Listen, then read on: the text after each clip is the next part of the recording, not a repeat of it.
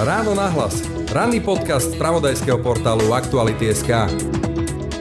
Pri mikrofóne momentálne vítam analytika experta na Ukrajinu Alexandra Dulebu a témou bude teda spomínaná alebo dlho diskutovaná veľká ruská ofenzíva a aj sa budeme rozprávať o, trošku o roku vojny. Dobrý deň, Prajem. Dobrý deň. Ráno nahlas. Ranný podcast z pravodajského portálu Aktuality.sk. Je to tu. Je tu Sky Showtime. Úplne nová streamovacia služba. Najväčšie trháky. Exkluzívne seriály. Od slávnych filmových štúdí. Je tu Sky Showtime. Zaregistrujte sa a získajte polovičnú cenu navždy. Ráno nahlas. Ranný podcast z pravodajského portálu Aktuality.sk. V podstate 24. teda to bude rok od začiatku vojny. Kiev napríklad uviedol, že približne bolo zabitých najmenej 20 tisíc ukrajinských civilistov a viacerí si podľa mňa pamätajú tie zábery z kievského predmestia Buče, kde sme videli, čo sa tam dialo civilistom. Zaskočilo vás, akým spôsobom vedie Putin tú vojnu a akým spôsobom proste zomierajú aj tí civilisti, alebo ste to viac menej čakali?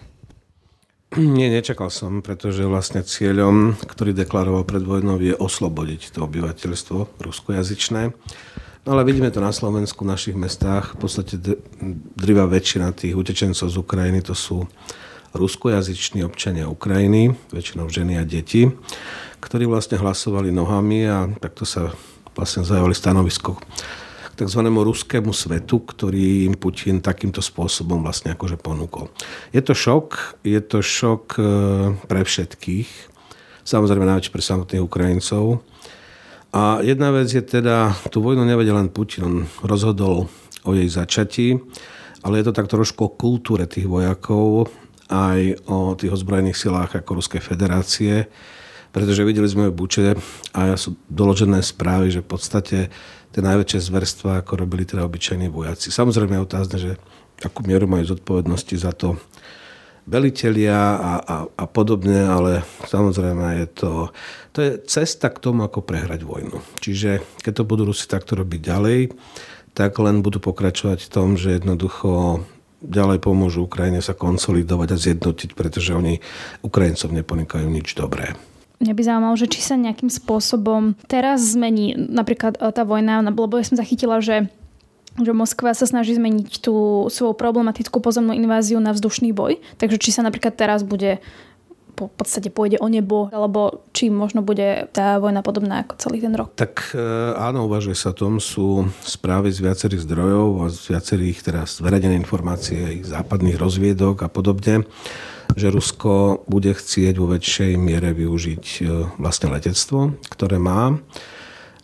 Údajne zhruba pri hraniciach s Ukrajinou v tých oblastiach nasaditeľnosti majú 400 bojových lietadiel. Treba znovu povedať, že už cez 200 bojových lietadiel vlastne stratili. Ukrajinci samozrejme nemajú také, toľko lietadiel, ako majú Rusi a preto aj žiadajú ako lietadla. Ale letectvo sa dá riešiť proti leteckou obranou a protiraketovou obranou a v podstate spomeniem napríklad ten systém, ktorý dodáva teraz Taliansko. Na Ukrajine ten je schopný ničiť e, lietadla do vzdialenosti 100 km a balistické rakety do vzdialenosti 25 km. Čiže je tu stále tá, aj v dodávkach tých zbraní pre Ukrajinu stále, čo ukazuje teraz Rammstein, lebo prebieha včera dnes, ukazuje vlastne takú, takú preferenciu západných krajín po, posilňovať obranné kapacity Ukrajiny, nie útočné. A s výnimkou samozrejme pozemných bojov. Rozhodnutie o dodávkach tankov a ťažké bojové techniky bolo veľmi kľúčové. A čo chcem povedať a zdôrazniť v tom rozhovore pred Economist v decembri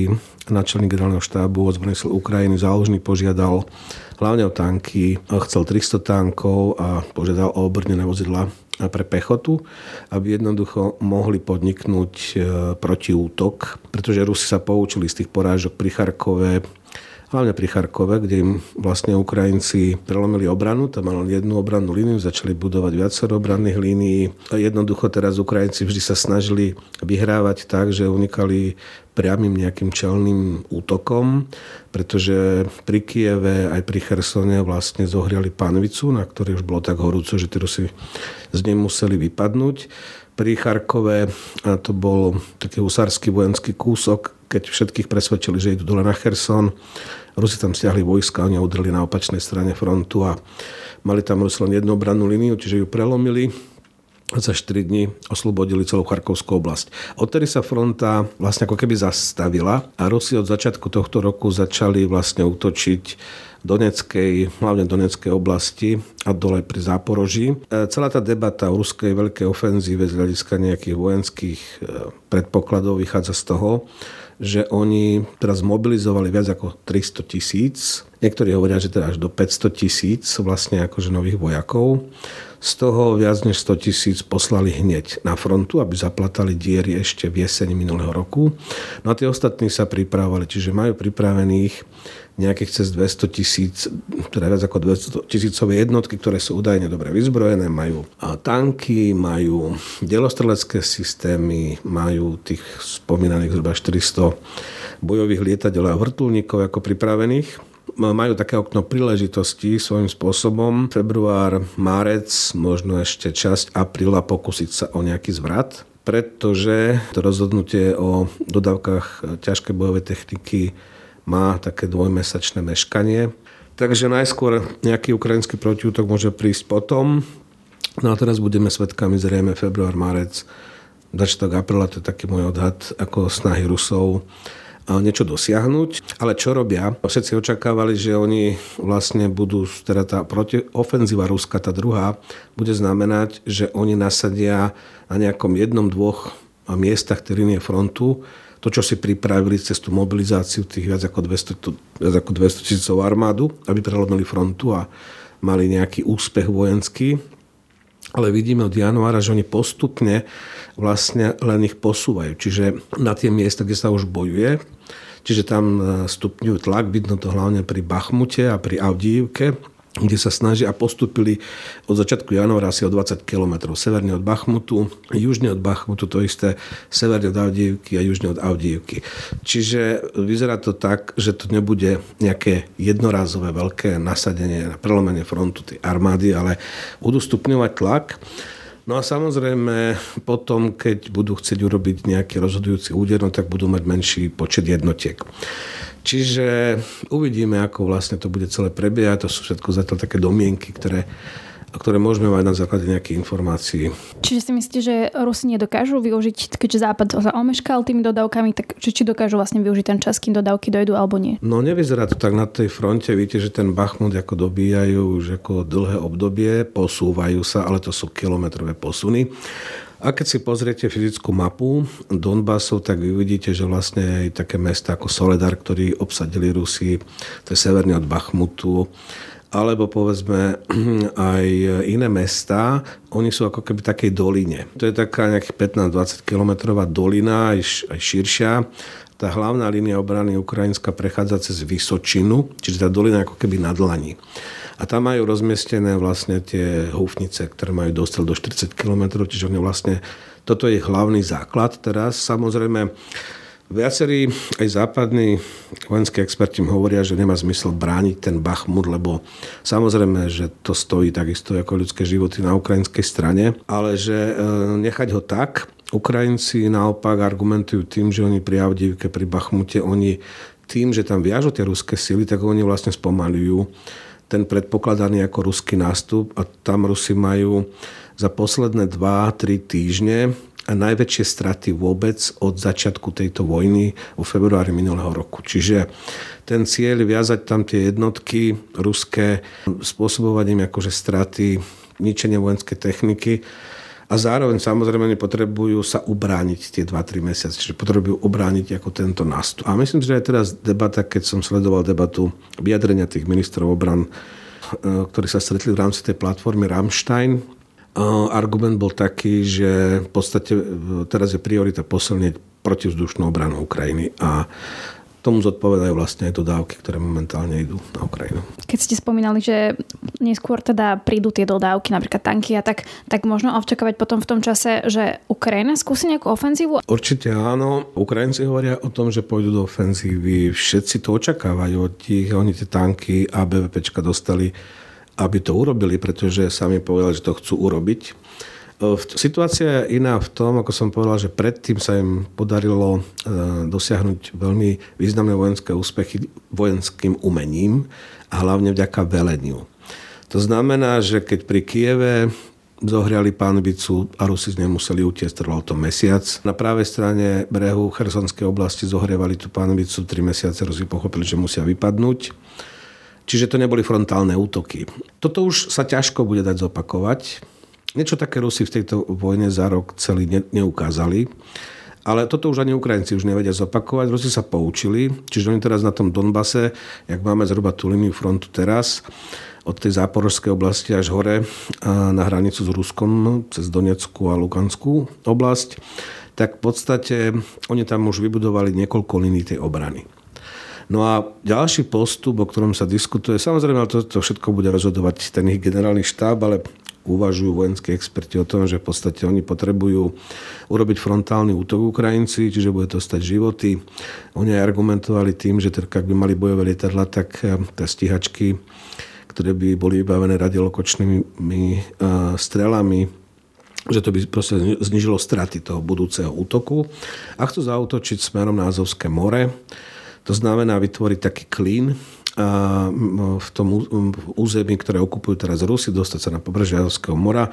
Najbližšie je to zhruba tam, kde teraz je Uhledar a Mariupol, alebo smer na Melitopol, dole na Berďansk vyhodiť do ľuftu Krymský most a urobiť z Krymu a ľavobrežnej časti Chersonskej oblasti novú panvicu, ktoré budú zase zohrievať tým, že vlastne budú ničiť logistiku a tí, ktorí budú na panvici bez proste ako prísunú jedla, zásob, vôbec zbrania a tak ďalej, budú musieť z nej vypadnúť. No ale aby toto urobili, musia ísť do frontálneho útoku a toto Ukrajinci doteraz tejto vojne ešte nerobili.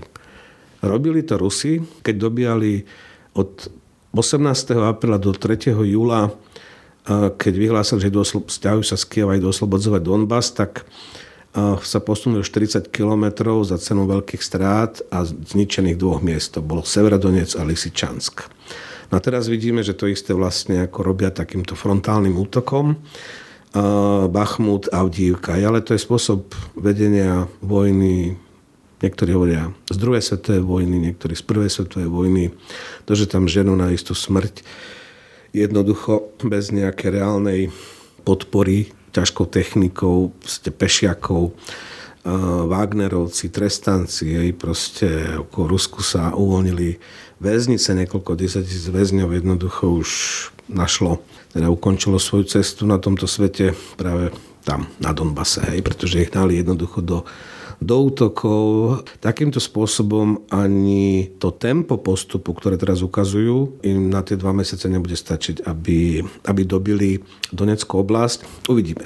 Viete, akože tu sa vo vojne nikto nikdy nie je úplne prorokom. Môžete nejak e, identifikovať nejaké trendy, faktory, skúsenosť, ktorú už viete zanalizovať, to, čo bolo, kto sa ako správal, ale vždy sa môže stať niečo neočakávané. Môže sa niekde akože nájsť nejaká diera, môže zlyhať niekde nejaký systém akože obrany a môžu to preraziť teoreticky, čo by samozrejme akože potom skomplikovalo situáciu. No ale Ukrajinci čakajú na to, keď im prídu tie, nielen tie, tie samotné zbranie, teda tanky, No ale hlavne aj vycvičené posádky. A to nie len o tom, že vycvičíte posádku jedného tanku, ale vlastne musíte sformovať jednoducho útočné jednotky, to znamená, že tam musí byť súhra medzi tými posádkami tankov, medzi BVPčkami, medzi povedzme ako delostrelcami a tak ďalej. Čiže to, to sú, nie sú jednoduché veci, ktoré sa nedajú. Ako len samotný príchod tankov nič neznamená. Ako oni sa musia pripraviť na to, aby to vedeli efektívne využiť. A v systéme celom, všetkých tých zbraňových systémov. Ale najskôr si myslím, že budú k takémuto niečomu pripravení až, až niekedy v apríli. Uvidíme. Možno skôr, neviem. Ak som dobre pochopila, tak hovoríte, že Ukrajinci až tak veľmi v tejto chvíli nepotrebujú cez stíhačke. To teda hovoria aj mnohí lídry, napríklad na Slovensku je teraz veľká debata o migoch a hovoria, že nie je to otázka dnešných dní, máme ešte na to čas, ale že či sa vlastne postupne dopracujeme k tomu, že tie krajiny budú musieť urobiť ten krok a dodať tie stíhačky alebo minimálne sa rozhodnúť. A hovorí sa, že prelomilo sa tabu pri tankoch a že či teda možno, že sa bude musieť prelomiť tabu aj pri stíhačkách. Je to dosť možné a myslím si, že pokiaľ Rusi nejak masovejšie nasadia tie lietadla, tak odpoveď bude, že proste ako o mesiac to budeme mať rozhodnutie o tom, že teda dajme Ukrajincom tiež lietadla, aby sa vedeli brániť. Hoci všetci hovoria, že mali by to vedieť zvládnuť s tými systémami protileteckej a protizdušnej obrany, ktoré majú a ktoré teraz dostávajú. Ak by sme ich teda náhodou nedali, že bude také rozhodnutie, že nedodáme ich, tak Znamenalo by to pre Ukrajinu veľký problém teda, alebo nehovoríte o tej... Opakujem, záložný nepýtal lietadla v decembri. On pýtal tanky a BVPčka, že tomu stačí na to, aby oslobodil Ukrajinu od, od ruských okupantov. O lietadlách nebola reč. O lietadlách začala byť reč až v januári a myslím, že to bolo spôsobené tým, keď Rusi stiahli tých 400 ako bojových lietadel k hraniciam z Ukrajiny. Čiže vlastne Ukrajinci začali očakávať, že proste budú masovejšie využívať teda lietadla a vtedy nastolili vlastne. To je jeden, jeden, jeden dôvod, ktorý si to vysvetľujem. A druhý dôvod je samozrejme ten, samozrejme, že pokiaľ by mali povedzme tie stíhačky, ako naše MIGI-29, ktoré sú schopné niesť tie uh, strely, ktoré sú schopné eliminovať protizdušnú obranu nepriateľa, mať bombardéry, hej, čiže vlastne najsám pre stíhačky eliminujú protizdušnú obranu, nepriateľia, potom nastúpia bombardéry, ktoré zbombardujú vlastne, alebo diel, ale to sa dá riešiť aj delostrelectvom. Čiže to by znížilo straty na ľudských životoch.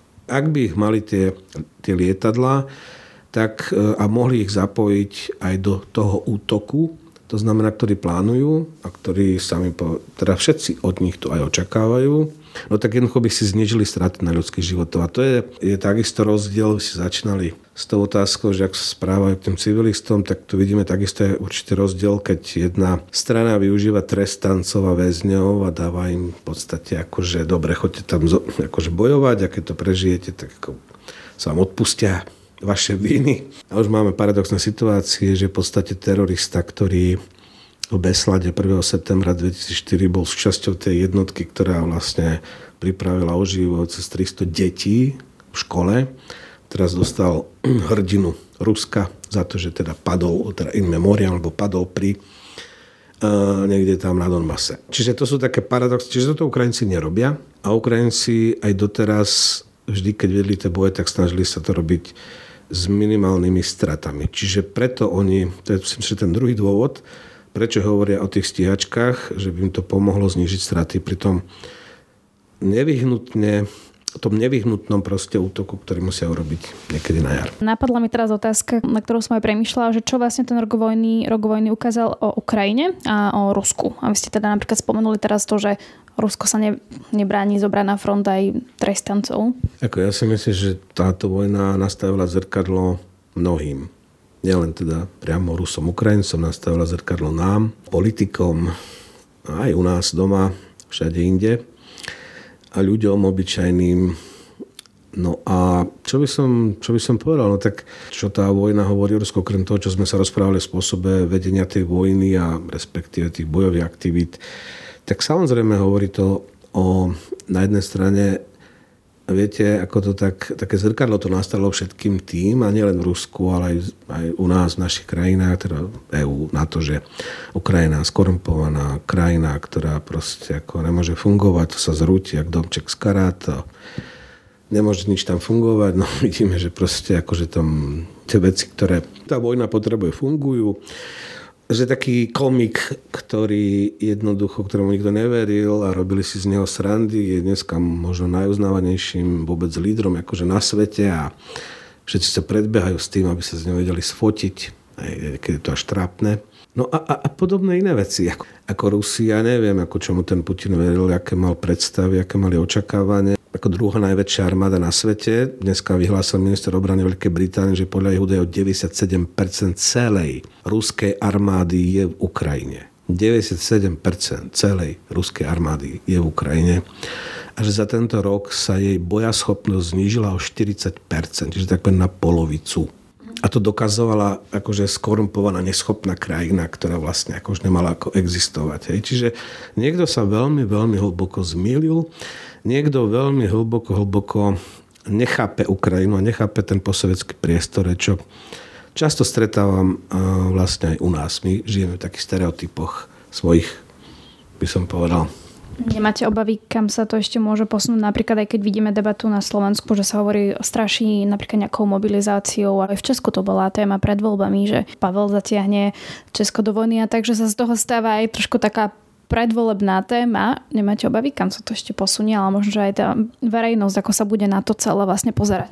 Viete čo, ja vám poviem takto, že samozrejme to zneužívajú túto tému. Bude to téma našich pred, eh, predvolebných debát určite, že budeme mať tiež voľby v septembri a tá téma tu bude a určite, že bude polarizovať spoločnosť a opozícia robí všetko preto, aby na tom jednoducho spolarizovala túto spoločnosť.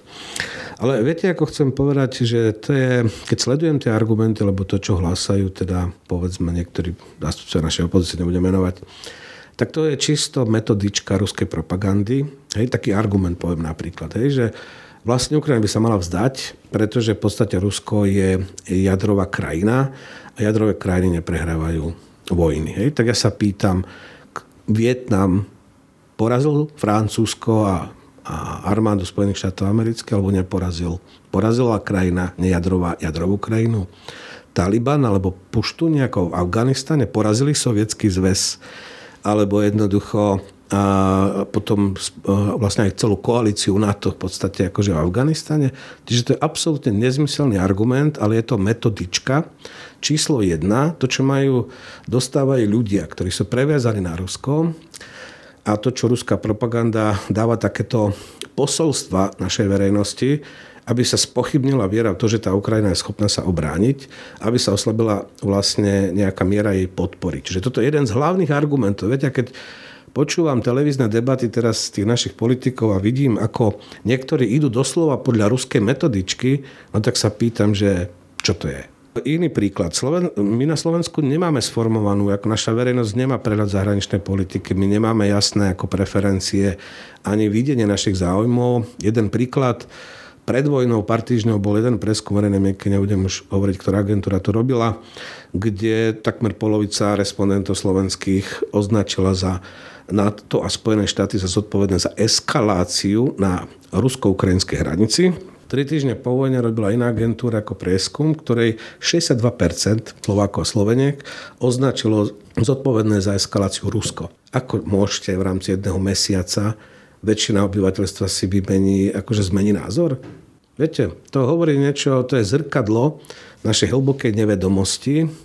Áno, považ- hlúposť považujem za veľkého potenciálneho nepriateľa Slovenskej republiky. Ale to je naša vlastná hlúposť. Čo ak práve, veď asi aj politici sa rozhodujú podľa verejnej mienky, čo ak verejná mienka bude naklonená k tomu, že nechceme už podporovať Ukrajinu alebo že nedodávame zbranie a podobne. Či nemáte z toho obavy nielen na Slovensku, ale aj v krajinách, že sa časom môže tá podpora znižiť? Viete čo, akože ak to tak bude fungovať, že lídry nebudú lídrami, len budú následovať názory, akože laické názory verejnej mienky, tak to tak môže dopadnúť. Hej? Ale to bude debilizácia celej spoločnosti, za ktorú proste všetci strašne ťažko raz zaplatíme.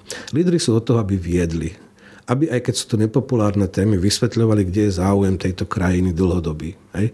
A ak sú plat, ochotní za to aj platiť tou cenou, že nevždy sú populárni. Ja uvedem príklad, ako môžeme mať rôzne názory napríklad na Merkelovú aj v súvislosti politikov teda voči Ukrajine a Minské roko, teda dohody roko a tak ďalej. Ale chcem uvieť ako príklad, že ona bola líderkou keď naraz vyvstala vlastne otázka, sa musela rozhodnúť. Hej.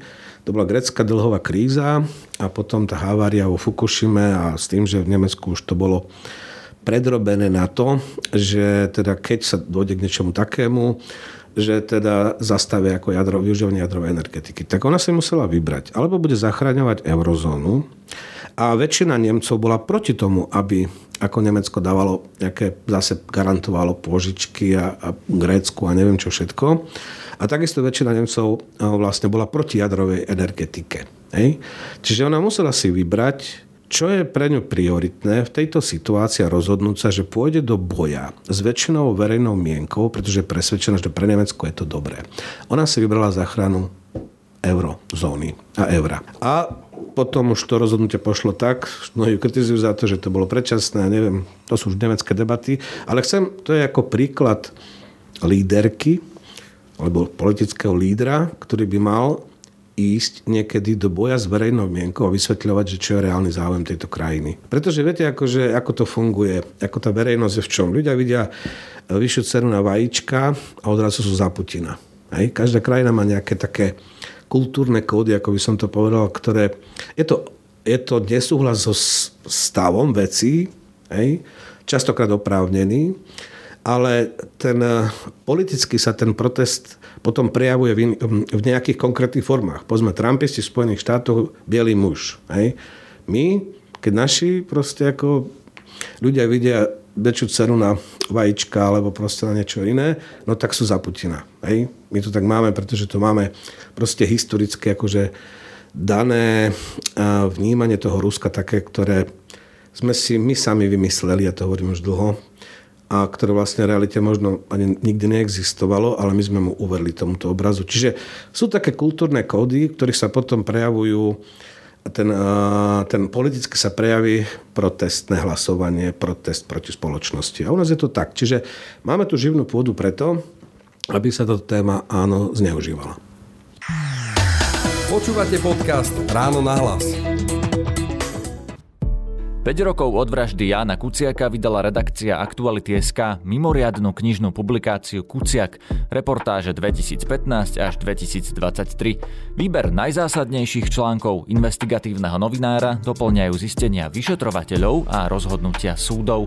Knihu Kuciak predstavíme v pondelok 20. februára o 18. hodine v Starej tržnici v Bratislave. Odporúčame vám rezervovať si miesto vopred na webe Aktuality.sk. Počúvate podcast Ráno na hlas.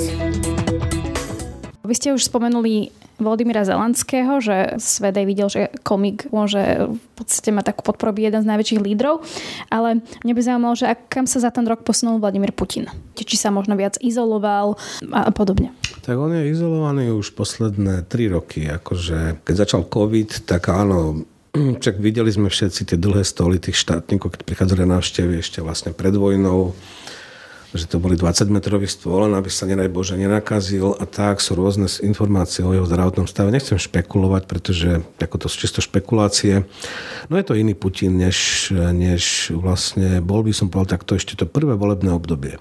Lebo v tom prvom volebnom období on v podstate skutočne urobil veľa užitočných vecí pre Rusko, aj stabilizoval tú situáciu a potom mal jednu veľkú výhodu a svojím spôsobom aj šťastie teraz v roku 2000-2004 keď e, jednoducho prudko vyrásli ceny na ropu. Priemerná cena ropy 10 rokov bolo 25 dolárov za barel a potom to 2000 začalo rásť až ako taký vrchol to dosiahol v 2007 roku, myslím, že 147. Rusko skutočne, on stabilizoval ten systém, centralizoval ho, ale v porovnaní s tým, čo robil Jelcin, ktorý napríklad normálne umožnil, že voľné, teda slobodné voľby, akože subjektov federácie, tých guberniách, obla, krajoch a tak ďalej, ono sa to začínalo rozpadať. Lebo, a plus teda ešte podľa ich ústavy, horná komora, to sú vlastne, to boli priamo volení zástupcovia vlastne z každého regiónu. Oni keď sa zišli v Moskve, tak sa začali proste baviť. Tam už boli všelijaké, akože čas Sibíry, uvažovala o tom, že vytvoria nejakú východosibirskú, neviem čo, oblasť a podobne. Putin toto u mne scentralizoval, urobil reformu verejnej správy, zradil federálne okruhy, sústredil moc, ale to, čo začal robiť po Beslane, v reakcii teda na tú beslanskú tragédiu v septembri 2004, tak to už bola demontáž. Aj to prvé to bola stabilizácia. Čiže Rusi si aj, zap- aj preto má takú stále vysokú podporu, lebo Rusi jednoducho porovnávajú Putina s Jelcinom. Aj. Mali vlastne dvoch moderných prezidentov a Jelcin dovedol krajinu do bankrotu de facto a do chaosu a Putin ju stabilizoval. A skutočne od roku 2000 do roku 2013, keď si pozrite štatistiky, povedzme, aj e, výdajov, samozrejme Rusko zbohatlo. Ono vyplatilo všetky dlhy a odrazu zistili Rusi, že majú veľa peňazí. Existovali rôzne plány. Ja si myslím, že veľkú chybu urobil, keď odvolal vtedy ministra financí Kudrina, pretože Kudrin návrhol veľmi dobrý, on sa inšpiroval norským modelom, Norsko tiež bohatá krajina na nerastné suroviny, ale vlastne norské dôchodkové fondy sú najlepší investori, by som povedal, ako v súčasnosti, pretože nepúšťajú všetky tie peniaze do toho. Lenže Putin neustal tie tlaky, Kudrina proste akože odvolali, zdeformovali si systém, ktorý mohol skutočne Rusko dostať ako na nohy.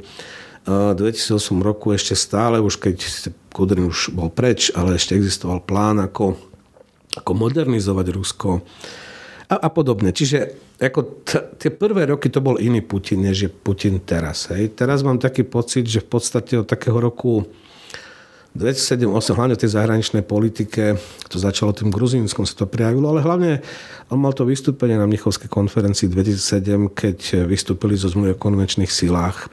Proste všetko to, čo tu bolo dohadované v tých 90 rokoch, aby sme tu mali nejaké predvídateľné prostredie a bezpečné, ako on to začal demontovať. Ja rozhodol sa, že ide vyzvať akože západ. No a toto tu je také vyvrcholenie. No ale viete, akože oni vzbudili ilúziu o Rusku, že to je taká vlastne silná, veľká krajina. No ale vidíte, akože ako to prebieha táto vojna za tento rok. Podľa všetkých rankingov, štatistik, druhá najsilnejšia armáda na svete a Ukrajinci hovoria dnes, že to je druhá najsilnejšia v Ukrajine.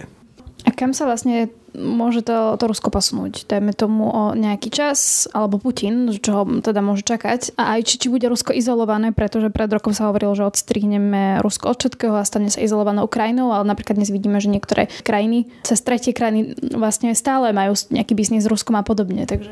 Na Margo tých, ktorí hovoria, že však ako sankcie netreba, však oni nefungujú, tak sa len pozrieme na čísla z januára tohto roku, čo sa týka štátneho rozpočtu Ruskej federácie výpadok príjmov 25 miliard dolárov, prerátaný teda z rublov. A ministerstvo financí Ruska uvádza dva, dve hlavné príčiny. Prvá je vlastne výpadok príjmov z uhľovodíkov, hlavne s tým, že pokleslo odber zemného plynu v Európe, lebo Rusi ho nemajú kde akože predávať de facto v takých objemoch, ako predávali tu a ropa. To embargo, alebo tie sankcie, nie že embargo, sankcie na vlastne súrovú ropu, ona je dopravu vlastne morskou cestou, to vstúpilo do platnosti len v decembri minulého roku. A ešte len teraz 5. februára vstúpilo do platnosti vlastne sankcie na obchodovanie s ruskými ropnými produktmi. Výpadok za január, to sa tvárili ako veľké majstri ešte do konca minulého roku, že sankcie nefungujú. Oni fakt zarobili vtedy ešte viac z exportu ropy. To sú hlavné ich zdroje. Viete, ako čo máte doma, aký ruský výrobok? Mobil, auto ruské, alebo ja neviem, niečo, čo má nejakú pridanú hodnotu. Oni žijú v podstate hlavne z exportu ropy zemného plynu a súrovín. Hej. Keďže toto až teraz prišli sankcie do tejto oblasti, až teraz sa to vlastne začína reálne prejavovať. Nehovorím o iných sektorových sankciách, ktoré majú postupne a budú mať stále väčší dosah. Ako ďalší dôvod, a to chcem ilustrovať, eh, ministerstvo financí Ruska uviedlo ako toho výpadku, eh, je znižený výber DPH. Ak máte znižený výber DPH, znamená, že vám sa znižuje vlastne množstvo obchodných transakcií vnútri krajiny. Hej, pretože vlastne DPH dosť dobre signalizuje, že vlastne aký máte objem, či rastie, či ten obchod vnútri krajiny stúpa alebo klesá. No tak klesá. A to už je dopad tých sektorových sankcií, ktoré jednoducho boli voči Rusku uplatnené. Sankcie sa, ne, ako samozrejme, vždy sa nájdú diery. Vždy sa dá, ale vidíte, najviac sankciované krajiny sveta sú Severná Korea a Irán. Sú to bohaté krajiny? Sú to chudobné krajiny a to taký podobný osud, pokiaľ sa to nezmení, čaká vlastne aj Rusko. A obchádzajú sankcie. Aj Irán, hlavne Irán, Irán sú to majstri, že vedia obchádzať akože rôzne sankcie. Ale aj Turecko napríklad. Vieme o tom, že vlastne veľa toho obchodu s celým obisty sankcií, ako je cez Turecko a povedzme cez nejaké iné krajiny. Ale to nemení ako situáciu, že ten trend je jasný. Vo Fonde národného blahobytu, ktorý vymyslel Kudrin ešte na začiatku, aj v tom prvom volebnom období Putina, majú teraz rezerve disponibilných niečo cez 100 miliard ešte. Už museli stať zobrať tých 25, aby jednoducho vykryli deficit štátneho rozpočtu v januári. No ale 100 miliard, to, to je čo? To sú 4 mesiace. A čo potom? Tak otázka je, fungujú alebo nefungujú ako sankcie. A tým, že vlastne sú tam finančné sankcie a celý finančný sektor v podstate, on je zaviazaný na americké európske banky. Hej, tam nie sú nejaké veľké priestory, aby si Rusi... A hlavne povedzme Číňania. Hej, však Číňania oni e, úplne a, a väčšinou teda ide o štát, kde štát teda má kľúčové slovo v tej čínskej ekonomike aj v finančnom sektore. Oni nedávajú úvery len tak. Oni dávajú úvery za niečo. Že si nakúpite čínsky tovar, čínske služby alebo nejaké aktíva. Čiže to nie je peniaze za peniaze. No a Rusi veľmi dobre vedia, že keď to pôjde takto ďalej, jednak to, že tí zahraniční investori z USA, z Európy už odišli, Samozrejme, teraz tam už vyrábajú čínske auta, Číňania proste prichádzajú, vyplňa ako ten priestor. No ale to bude znamenať aj s týmito úvermi nejakými, ak nejaké dostanú, že sa budú stále viac dostávať do závislosti ekonomické od Číny. To bude výsledok tejto vojny. Hej? Že Rusko bude chudobnou krajinou závislou od Číny. Ja som to povedal prvý deň, keď začala táto vojna. Ja nevidím zmysel takéhoto výsledku zahraničnej politiky. Úplne záverečná otázka, taký váš e, predpoklad alebo analytický pohľad. Budeme sa o rok rozprávať stále o prebiehajúcej vojne, alebo je nejaká šanca, že sa budeme rozprávať o nejaké obnove krajiny? Obávam sa, že o rok sa ešte budeme rozprávať o vojne, ale treba rozlišovať medzi ukončením vojny a ukončením jej aktívnej fázy bojovej. A ja tu som väčší optimista a myslím si, že v podstate to, čo sme svedkami teraz, tak bude vyvrcholenie snah aj ruských a potom príde nejaké také taká snaha ukrajinskú akože odpoveď. A že niekedy v lete tohto roku už ako z vojenského hľadiska uvidíme, s akým výsledkom to bude, ale už viac menej bude jasné jednej a druhej strane, že či budú mať na, na niečo naviac. Hej.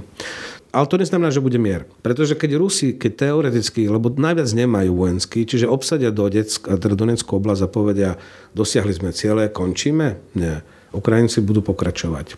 Alebo keď Ukrajinci ich vytlačia z celého územia Ukrajiny a dokiaľ bude v Moskve Putin, on už nemôže vlastne nejakým spôsobom len tak výjsť z tejto vojny, aj vnútropoliticky, ale keď ich vyženú akože zo svojho územia, no tak čo to bude znamenať, že oni prestanú ako s agresiou, budú pokračovať, pokiaľ budú môcť. Vojna skončí nejakým, nejakým výsledkom, rozhoduje sa teraz o nej na poli boja. Ukrajinský návrh, ktorý bol na stole ešte niekedy v polke júna, bol, že nejdeme do NATO, súhlasíme s tým, aby na našom území bol nejaký systém monitoringu zbraní, ak máte obavy. Bavme sa o jazykovom zákone, o školskom zákone, o iných, ktoré sa, keď máte pocit, že sú nejak proste porušované práva ruskojazyčných ľudí. A vy sa stiahujete na pozície 23. februára a 12 rokov si dávame na to, že nebudeme riešiť otázku Donbasu a Krymu vojenskou cestou, ale budeme o tom rokovať a budeme sa snažiť nájsť nejakú technickú dohodu. Hej? Čiže aj nie s vylúčením, že dobre, bude to patriť Ukrajine, ale teoreticky bude to nejaký režim spoločného územia. Ako veci, keď je vôľa, sa dajú dohodnúť. Samozrejme, nevieme ešte odhadnúť teraz, čo prípadne ukrajinský úspech, to znamená, že ich vyženú, zo svojho územia urobí so situáciou v Rusku. Lebo tá vojna bude trvať dovtedy, dokiaľ tam bude Putin. Hej. Ak dôjde k zmene ako režimu v Rusku, respektíve tej elity, tá vojna, viete, Putin tú vojnu môže zastaviť zajtra. Ten, kto ju začal, ten ju môže zastaviť.